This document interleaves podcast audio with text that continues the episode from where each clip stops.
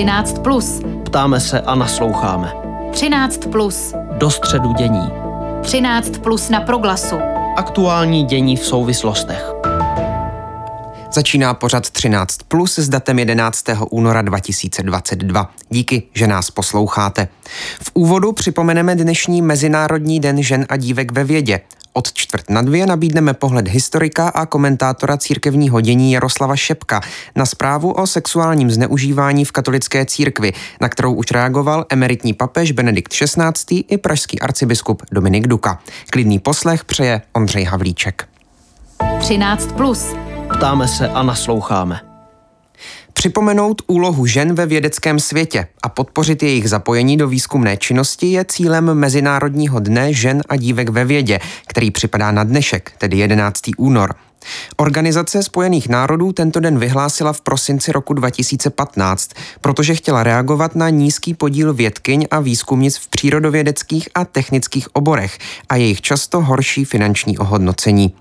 O tématu budu mluvit s Janou Gabrielovou ze Sociologického ústavu Akademie věd, která se s kolegyněmi a kolegy, a kolegy zastoupení žen ve vědě dlouhodobě věnuje. Dobrý den, vítejte ve vysílání Proglasu. Dobrý den, děkuji za pozvání a hezký den vám i posluchačům. Paní Gabrielová, mm, je česká věda stále ještě doménou mužů? Bohužel musíme říct, že ta situace se za posledních, řekněme, 15 let opravdu příliš neposunula.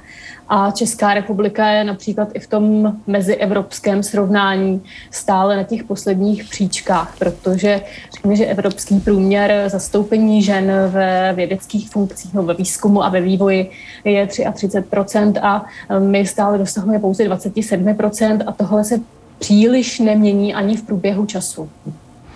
Ehm, vy jste už zmínila těch, eh, těch 33% eh, ve vědeckých oborech. Eh, Česko mm, má necelých 27%. Jak špatná ta čísla jsou? Je to špatné, protože když se podíváme, jak už jsem zmiňovala na to mezinárodní srovnání, tak jsme prostě na, na posledních příčkách. A ne, netýká se to vlastně jenom, eh, řekněme takto, celkových čísel, ale pokud se podíváme i na řekněme, jednotlivé obory, tak například eh, v technických vědách bylo ve výzkumu pouze 15% žen, v přírodních vědách.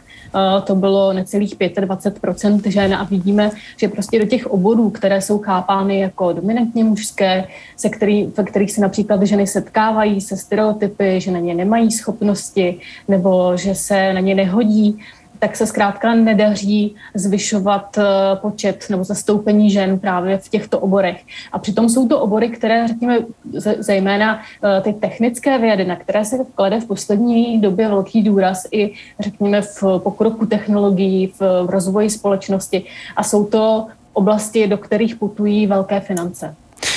Zároveň, když jsme se při přípravě na ten rozhovor koukali na některá data eh, i z, i z vašich výzkumů, eh, tak pokud jsem to správně pochopil, tak eh, poměrně vysoký počet žen a dívek je, je zastoupen v počtu absolventek magisterských i doktorských studií, ale dál ve vědě jich příliš mnoho nepokračuje. To je způsobeno čím podle vás?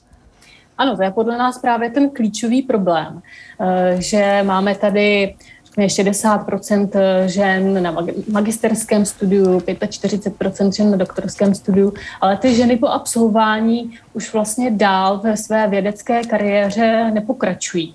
Eh, kdybychom se na to podívali prismatem ekonomickým, tak můžeme říct, že v podstatě investice do jejich vzdělání uh, jsme takto vlastně promarnili tím, že jsme nedali těmto uh, ženám šanci, aby uplatnili svůj talent právě ve vědě a výzkumu. A Česká republika se tak připravuje o velmi talentované a schopné vědkyně. Dala, dala bych k tomu název takový odliv ženských mozků právě v, v tom momentu přechodu od studií na tu vědeckou kariéru. A těch překážek je celá řada. Zmiňovala jsem ty stereotypy, to znamená, kdo se na jaký obor hodí či nehodí. A tady bych jenom e, připomenula, že to se tedy netýká jenom začínajících vědkyň, ale my ze zkušenosti a z toho, jak komunikujeme i s vědkyněmi, které jsou již etablované a pracují ve svém oboru léta, tak i oni se setkávají s podceňováním a s tím, že je jim v dominantně mužských oborech dáno nebo že tam zkrátka nějakým způsobem nezapadají a nepatří. Dalším tím problémem je samozřejmě rodičovská dovolená a mateřská, která je v Česku poměrně dlouhá a je to vlastně výpadek z té, eh, z té profesní dráhy a je velmi obtížné se následně do té práce znovu vrátit a to i s ohledem na to, jak eh, jsou vlastně v dnešní době výrazně nedostupné služby pro předškolní děti. S Janou Gabrielovou ze Sociologického ústavu Akademie věd v těchto minutách v pořadu 13 plus na rádiu Proglas mluvíme o zapojení eh, žen v české, především v české vědě.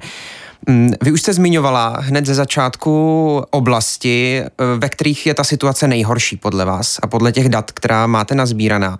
Ehm, jsou naopak oblasti, kde se ženám daří ehm, dostávat se do úplně rovnoceného postavení, a ne, nebo naopak, kde dokonce dominují a v nevýhodě jsou tam muži?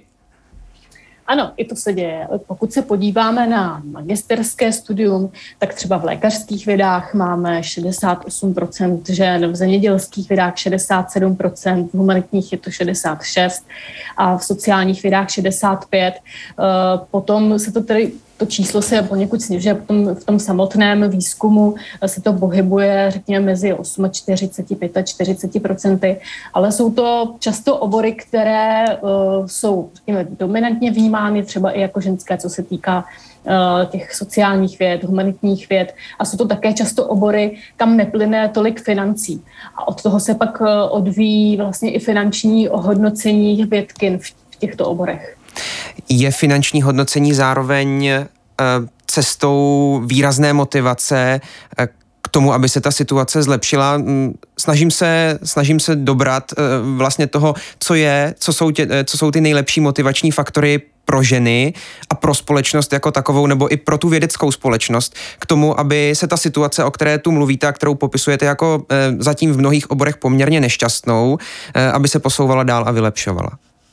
Tak eh, finance jsou jedna věc, protože i v oblasti vědy a výzkumu uh, panují rozdíly mezi odměňováním žen a mužů. Problém je i taky v tom, že vlastně v oblasti vědy a výzkumu se ženy nedostávají na ty vyšší pozice, uh, které jsou zase samozřejmě honorovány více. Ale ty finance, mm, řekněme, to je jenom jedna, jedna stránka té věci.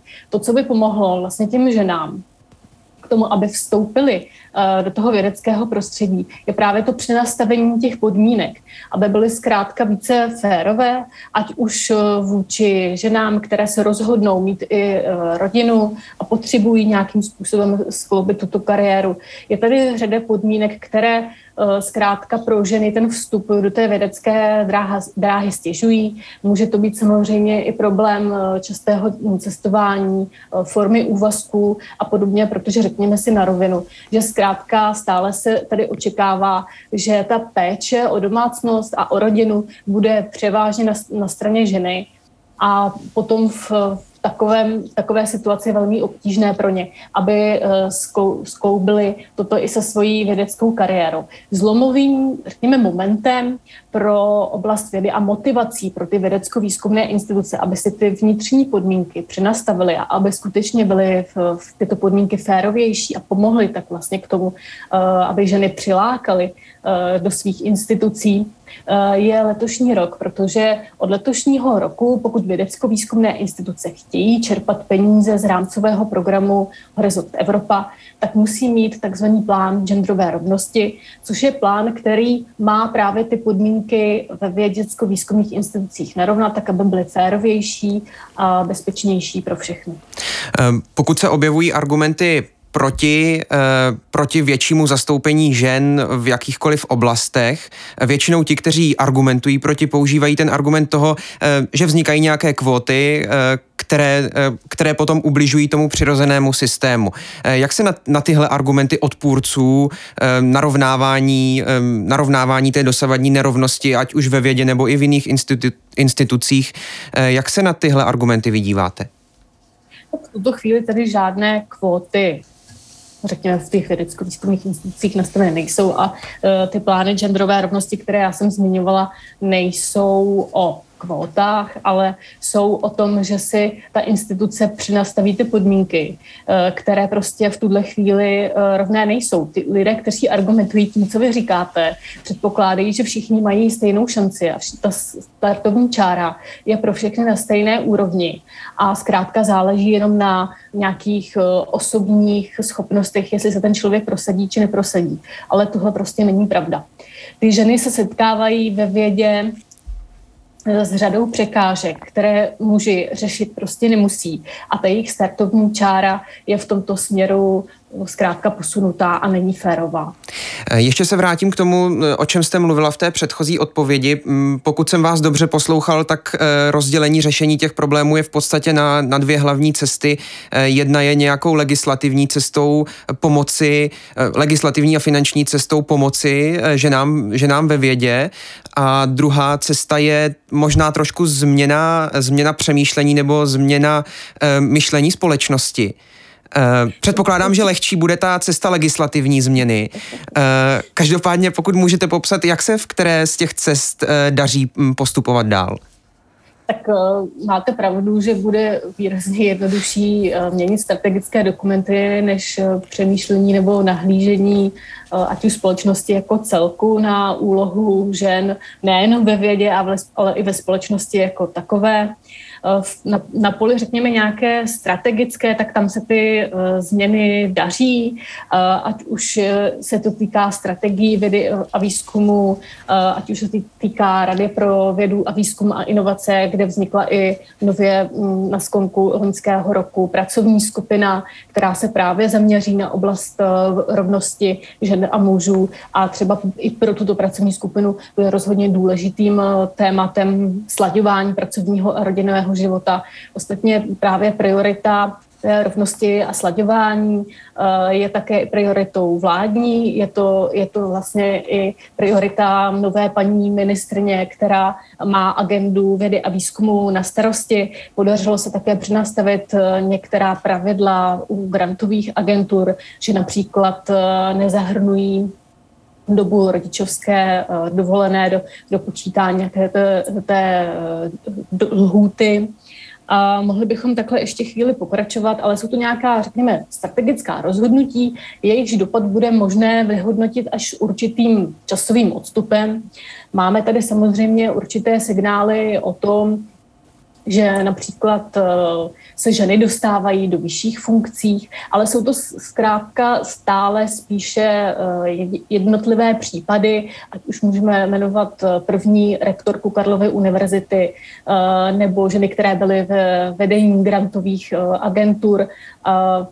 Máme vlastně i druhou ženu ve vedení, vedení Akademie věd, ale jsou to spíš, řekněme, jednotlivé případy a také teprve s odstupem nějakého času budeme mít možnost zhodnotit, jestli se skutečně jedná o nějaký pozitivní trend a, a tím, že nám se daří i, i, v, i v této oblasti se posunout eh, kariérně výš, a, a nebo ne. Říká Jana Gabrielová ze Sociologického ústavu Akademie věd. V uplynulých minutách byla naším hostem, probírali jsme spolu postavení žen ve vědě české i světové. Díky moc za váš čas, mějte se hezky. Naslyšenou. Děkuji za pozvání, naslyšenou. 13 plus. Do středu dění. No a my pokračujeme druhým tématem. Zprávu o sexuálním zneužívání dětí a mladistvých v Mnichovské arcidiecézi mezi lety 1945 a 2019 zveřejnila v druhé polovině ledna německá katolická církev, která si ji nechala zpracovat od právní firmy. Z výsledků vyplývá, že za zkoumané čtvrtstoletí došlo v arcidiecézi k 497 případům zneužívání. Podle autorů zprávy měl na přelomu 70. a 80. let podíl na krytí některých pachatelů i tehdejší mnichovský arcibiskup Josef Ratzinger, pozdější papež Benedikt XVI. Ten v uplynulých dnech ve svém dopise k věřícím vyjádřil lítost nad chybami, které se v souvislosti se zneužíváním staly. Právníci emeritního papeže ale zároveň zveřejnili text, ve kterém uvádí, že se Ratzinger jako arcibiskup nepodílel na žádném krytí případů zneužívání. Téma teď rozvineme s historikem a komentátorem církevního dění Jaroslavem Šepkem. Vítám ho po Zoomu, dobré odpoledne. Dobré odpoledne. Pane Šepku, vy se věnujete církevním dějinám 20. století eh, a církevnímu dění až do současnosti. Jak překvapivá pro vás osobně byla eh, ta zjištění, která už jsem zmiňoval, tedy 497 obětí zneužívání dětí a mladistvých v Mnichovské arcidiecézi od roku 1945 až téměř do současnosti?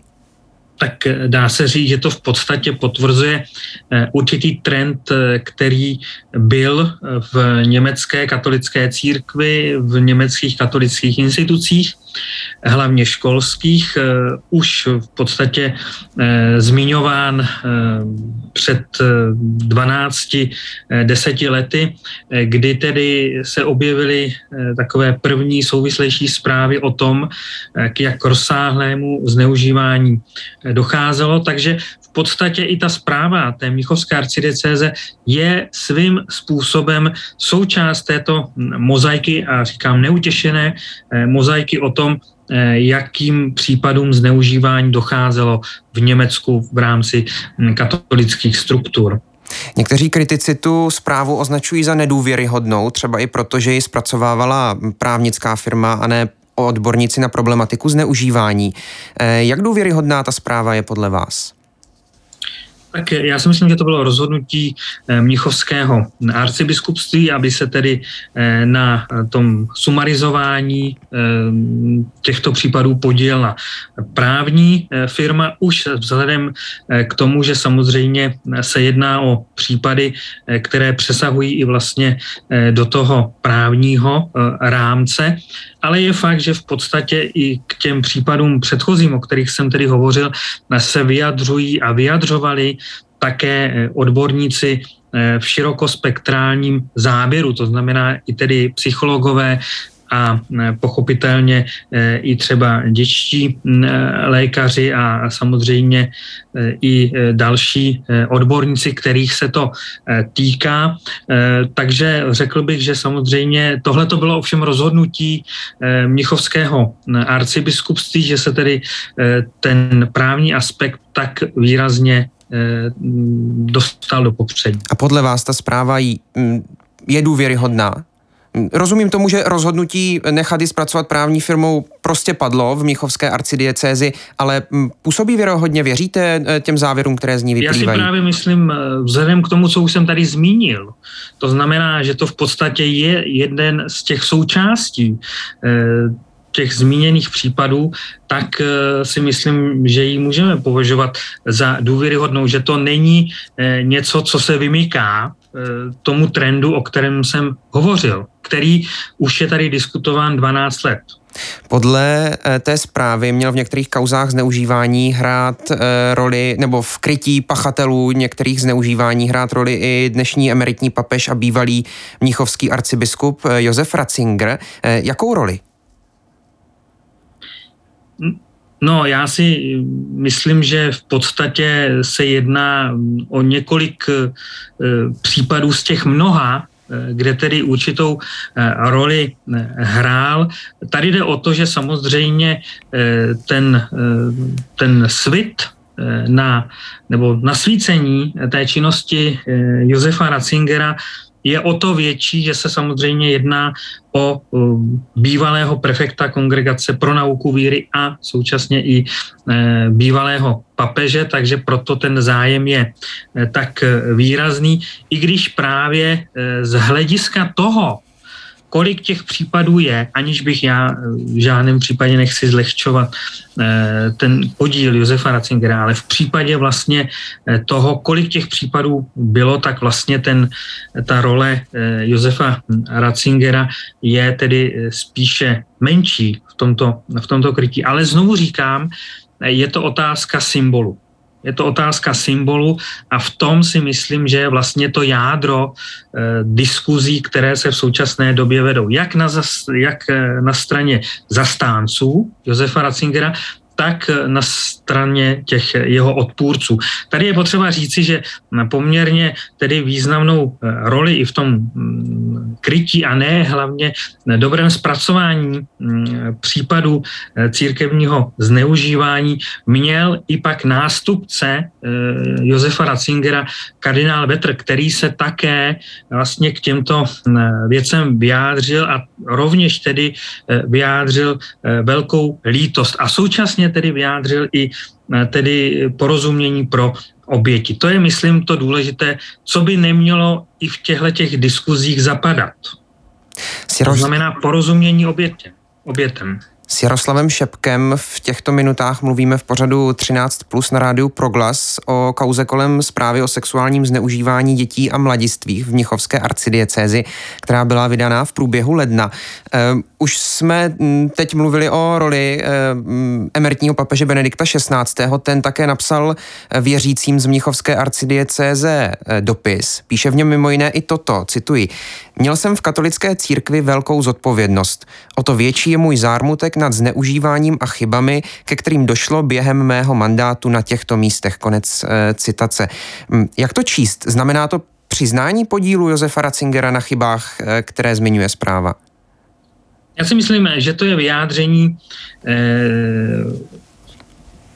řekl bych, určité lítosti. To tam nakonec je nad tím, že se ty skutky dály a je to ale i výraz toho, že i on eh, jako eh, součást církevního eh, vedení byl svým způsobem zodpovědný za to, co se, co se dělo. Ale současně je potřeba říci, že Josef Ratzinger i Benedikt XVI. se snažili o to, tedy samozřejmě Benedikt XVI. ve funkci papeže, se snažil o to, aby eh, vlastně ty případy byly eh, jasně pojmenovány a eh, hlavně, aby už k ním nedocházelo, že se podílel na vytváření těch mechanismů, které těmto případům by měli do budoucna zabránit. Nebyl to jenom tedy papež František,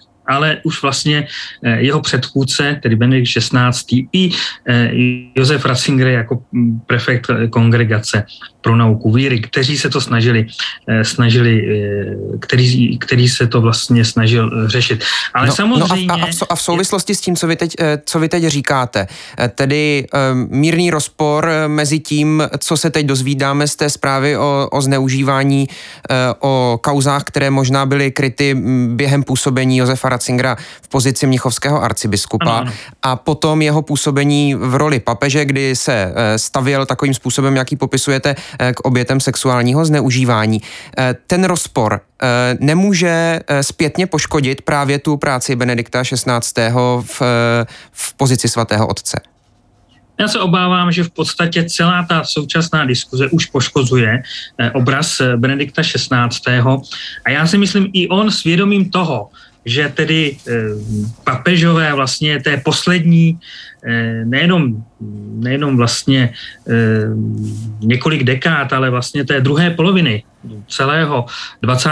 století jsou už vlastně buď svatořečení nebo lahořečení, tak vlastně on chci, chce taky nějakým způsobem zachovat ten obraz vlastně toho v úvozovkách bezchybného papeže. A samozřejmě tahle ta kauza v tomhle směru ho velmi poškozuje. Proto si myslím, že taky přišlo to vyjádření, o kterém se tady bavíme, což je vyjádření z 8. února, eh, takže vlastně jenom několik dní staré.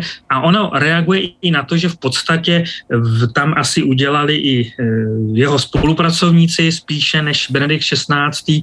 Eh, chybu v tom, že oni tam vlastně řekli, že o na je tom jednání, o kterém vlastně se vede ta největší diskuze, tedy o jednání o, případu jednoho kněze z esenské eh, diecéze, tak on na tomto jednání přítomen nebyl, ale vlastně ten, ta reakce z 8. února vlastně říká, ano, v tomhle směru jsem udělal chybu, na tomto jednání jsem byl.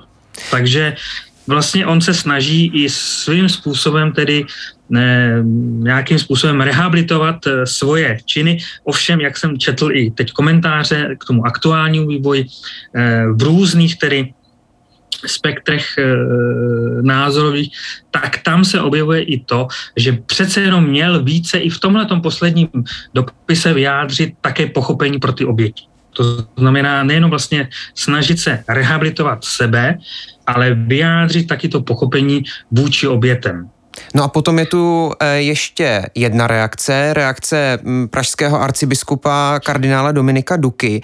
Ten eh, emeritního papeže Benedikta XVI. podpořil svým vyjádřením pro německý deník Die Tagespost. Eh, kauzu označil za celosvětovou mediální kampaň proti Benediktovi. Podle něj celou zprávu neměli zpracovávat právníci, ale odborníci z oblasti psychologie, kriminologie nebo třeba justice. Duka také poukazuje na to, že v jednom z případů, a to už vy jste sám zmiňoval, Ratzinger nemohl kauzu pachatele zneužívání řešit, eh, protože tento kněz nebyl knězem eh, jeho arcidiecéze. Um, co na, co na tohle říkáte na vyjádření kardinála Duky? Co znamená v celém tom případu? Já bych řekl, že to je reakce, která tak odpovídá e, i posledním vyjádřením e, kardinála Duky. To znamená, že je to taková mobilizační výzva eh, k tomu, aby pomyslně eh, se vlastně církev zase vlastně dostala na barikády, aby hájila Eh, svoje zájmy, aby teď hájila svého emeritního papeže.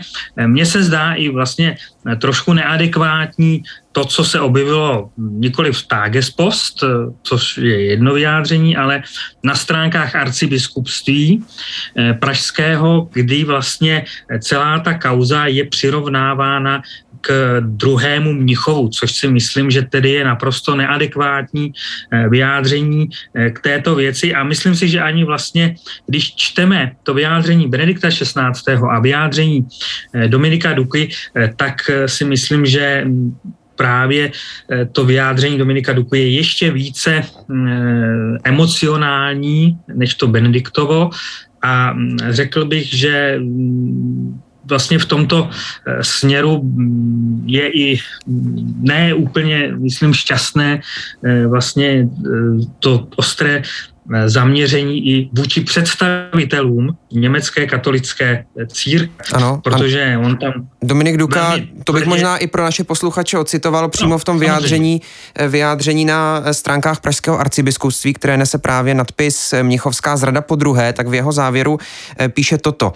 A proto protestuji a opravdu si dovoluji mnichovského arcibiskupa, jeho kurii, ale i předsedu Německé biskupské konference povolat k zodpovědnosti za očernění a pošpinění pověsti papeže Benedikta XVI. Konec citace eh, z toho prohlášení kardinála Duky na stránkách Pražského arcibiskupství.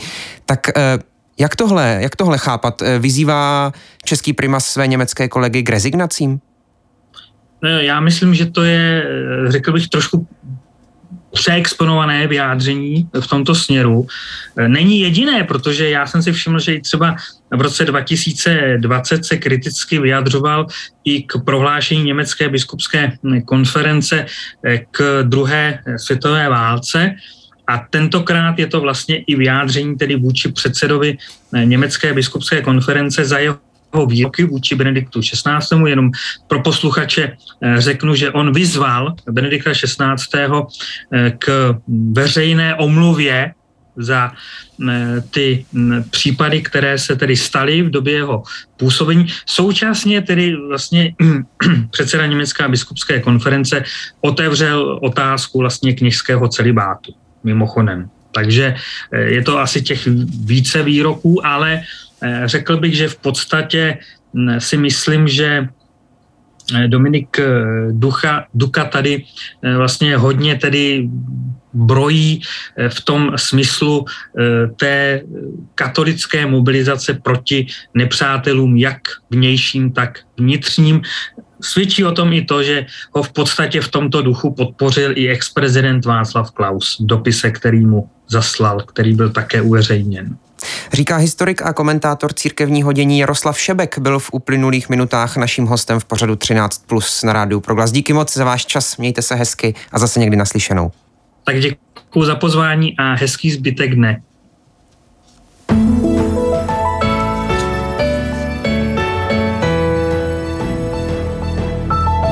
Tím dnešní 13 plus končí. Na jeho přípravě spolupracovala Anna Janošková, záznam již brzy v audioarchivu a v podcastových aplikacích. Hezký zbytek dne přeje, hezký víkend a od mikrofonu se loučí Ondřej Havlíček.